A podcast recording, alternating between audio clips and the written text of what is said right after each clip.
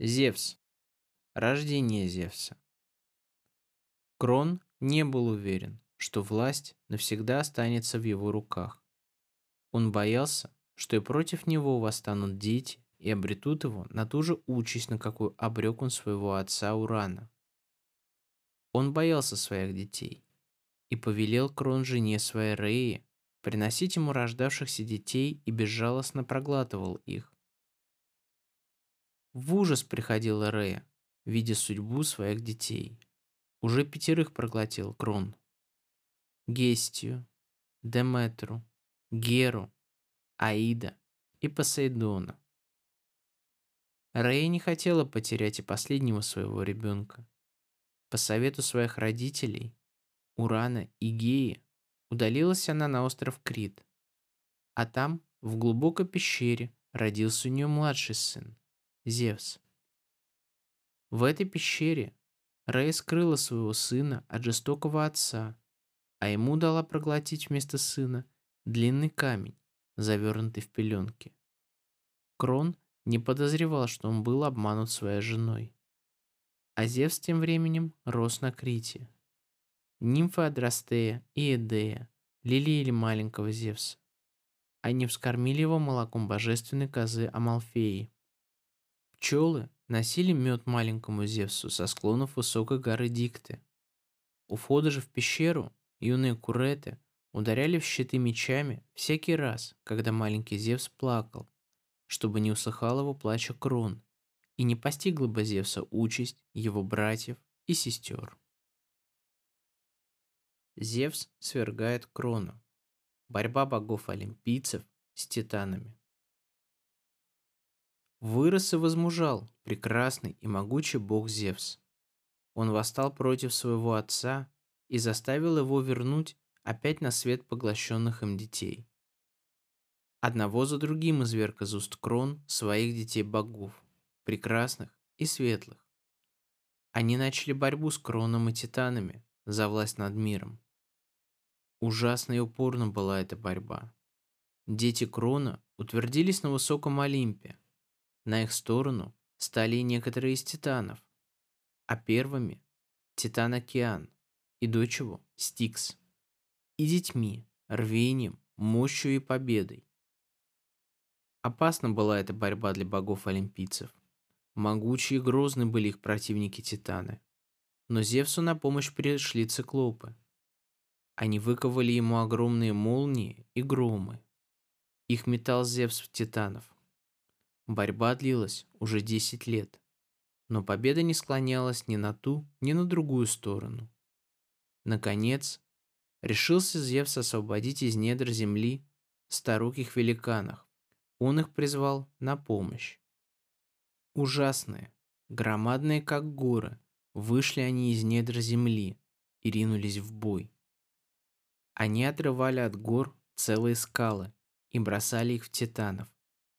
Сотнями летели скалы навстречу титанам, когда они подступили к Олимпу.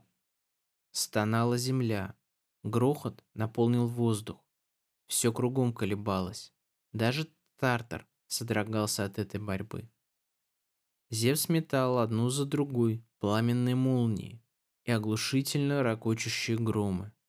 Огонь охватил всю землю, моря кипели, дым и смрад заволокли все густой пеленой. Наконец, могучие титаны дрогнули.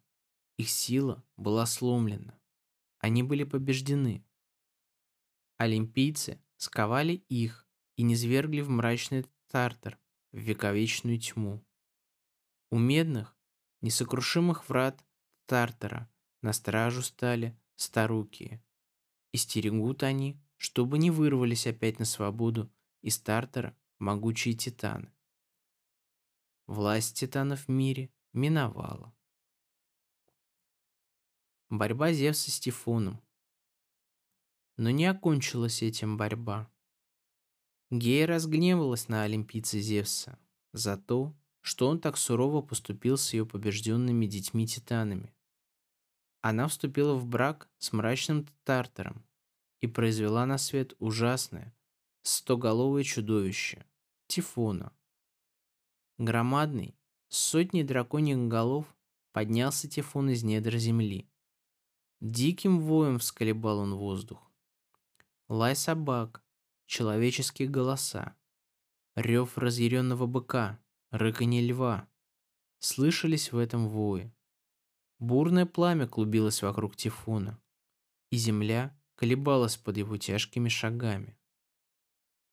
Боги содрогнулись от ужаса, но смело ринулся на него Зевс-громовержец, и загорелся бой. Опять засверкали молнии в руках Зевса, раздались раскаты грома. Земля и небесный свод потрясались до основания. Ярким пламенем вспыхнула опять земля, как и во время борьбы с титанами.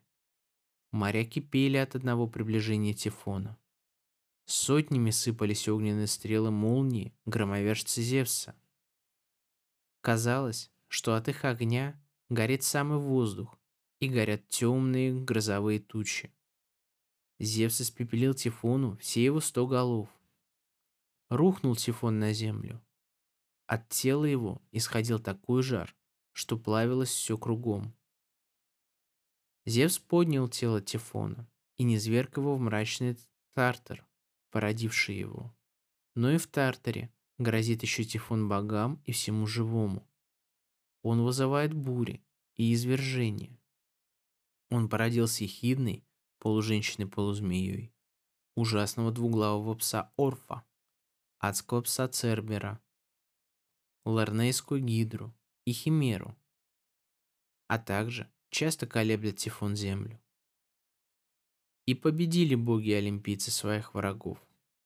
Никто больше не мог противиться их власти. Они могли теперь спокойно править миром.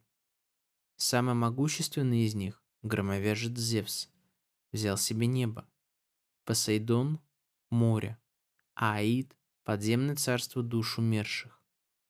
Земля же осталась в общем владении. Хотя и поделили сыновья Крона между собой власть над миром, но все же над всеми ними царит повелитель неба Зевс. Он правит людьми и богами. Он ведает всем в мире. Олимп. Высоко на светлом Олимпе царит Зевс, окруженный сонмом богов. Здесь супруга его Гера, и златокудрый Аполлон с сестрой своей Артемидой, и золотая Афродита и могучая дочь Зевса Афина, и много других богов. Три прекрасные оры охраняют вход на высокий Олимп и поднимают закрывающие врата густое небо, когда боги не сходят на землю или возносятся в светлые чертоги Зевса. Высоко над Олимпом широко раскинулось голубое бездонное небо, и льется с него золотой свет. Ни дождя, ни снега, не бывает в царстве Зевса. Вечно там светлое, радостное лето. А ниже клубятся облака. Порой закрывают они далекую землю. Там, на земле, весну и лето сменяет осень и зима. Радость и веселье сменяются несчастьем и горем. Правда и боги знают печали. Но они скоро проходят, и снова водворяется радость на Олимпе пируют боги в своих золотых чертогах, построенных сыном Зевса, Гефестом. Царь Зевс сидит на высоком золотом троне. Величием и гордо спокойным сознанием власти и могущества дышит мужественное, божественное прекрасное лицо Зевса. У трона его богиня мира Эрена и постоянная спутница Зевса, крылатая богиня победы Ника. Вот входит прекрасная, величественная богиня Гера, жена Зевса. Зевс чтит свою жену. Почетом окружают Геру, покровительницу брака, все боги Олимпа. Когда, блистая своей красотой в пышном наряде, великая Гера входит в пиршественный зал, все боги встают и склоняются перед женой громовержца Зевса. А она, гордая своим могуществом, идет к золотому трону и садится рядом с царем богов и людей, Зевсом. Около трона Геры стоит ее посланница, богиня радуги, легкокрылая Ирида, всегда готовая быстро нестись на радужных крыльях, исполнять повеление Геры в самые дальние края земли. Пируют боги. Дочь Зевса, юная Геба, и сын царя Трои, Ганимед, любимец Зевса, получивший от него бессмертие, подносит им амброзию и нектар, пищу и напиток богов. Прекрасные хариты и музы усаждают их пением и танцами. Взявшись за руки, водят они хороводы, а боги любуются их легкими движениями и дивной, вечной юной красотой. Веселее становится пир олимпийцев. На этих пирах решают боги все дела. На них определяют они судьбу мира и людей. С Олимпа рассылает людям Зевс свои дары и утверждает на земле порядок и закон. В руках Зевса судьба людей, счастье и несчастье, добро и зло, жизнь и смерть. Все в его руках. Два больших сосуда стоят у врат дворца Зевса. В одном сосуде – дары добра, в другом – зла. Зевс черпает в них добро и зло и посылает людям. Горе тому человеку, которому громовержец черпает дары только из сосуда со злом. Горе тому, кто нарушает установленный Зевсом порядок на земле и не соблюдает его законов. Грозно сдвинет сын крона свои густые брови, черные тучи заволокут тогда небо. Разгневается великий Зевс, и страшно подымутся волосы на голове его. Глаза загорятся нестерпимым блеском. Взмахнет он своей десницей, удары грома раскатятся по всему небу, сверкнет пламенная молния и сотрясется великий Олимп. Не один Зевс хранит законы. У его трона стоит хранящая загоны богиня Фемида.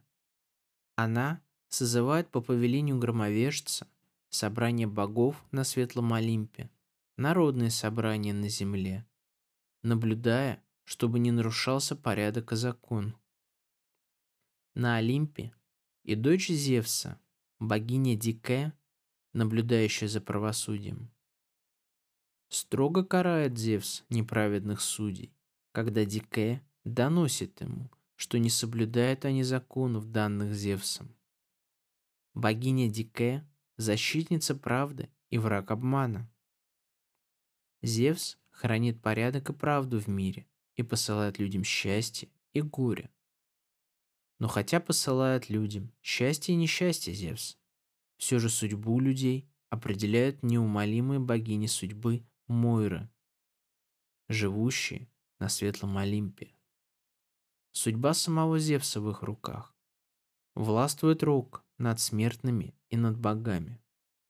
Никому не уйти от неумолимого Рока.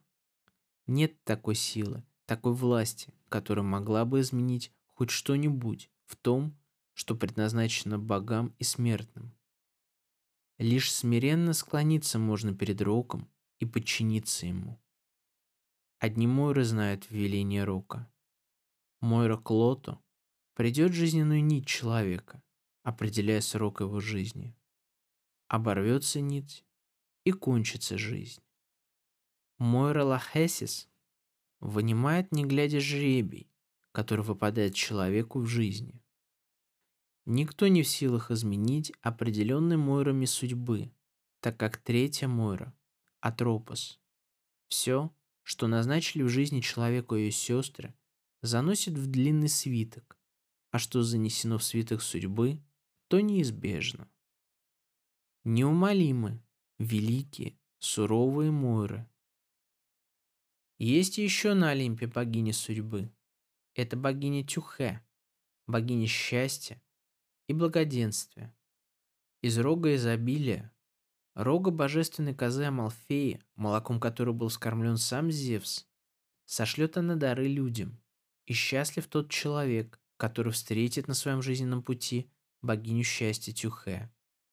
Но как редко это бывает, и как несчастлив тот человек, от которого отвернется богиня Тюхе, только что давшая ему свои дары. Так, Царит, окруженный сонмом светлых богов на Олимпе, великий царь людей и богов, Зевс, охраняя порядок и правду во всем мире.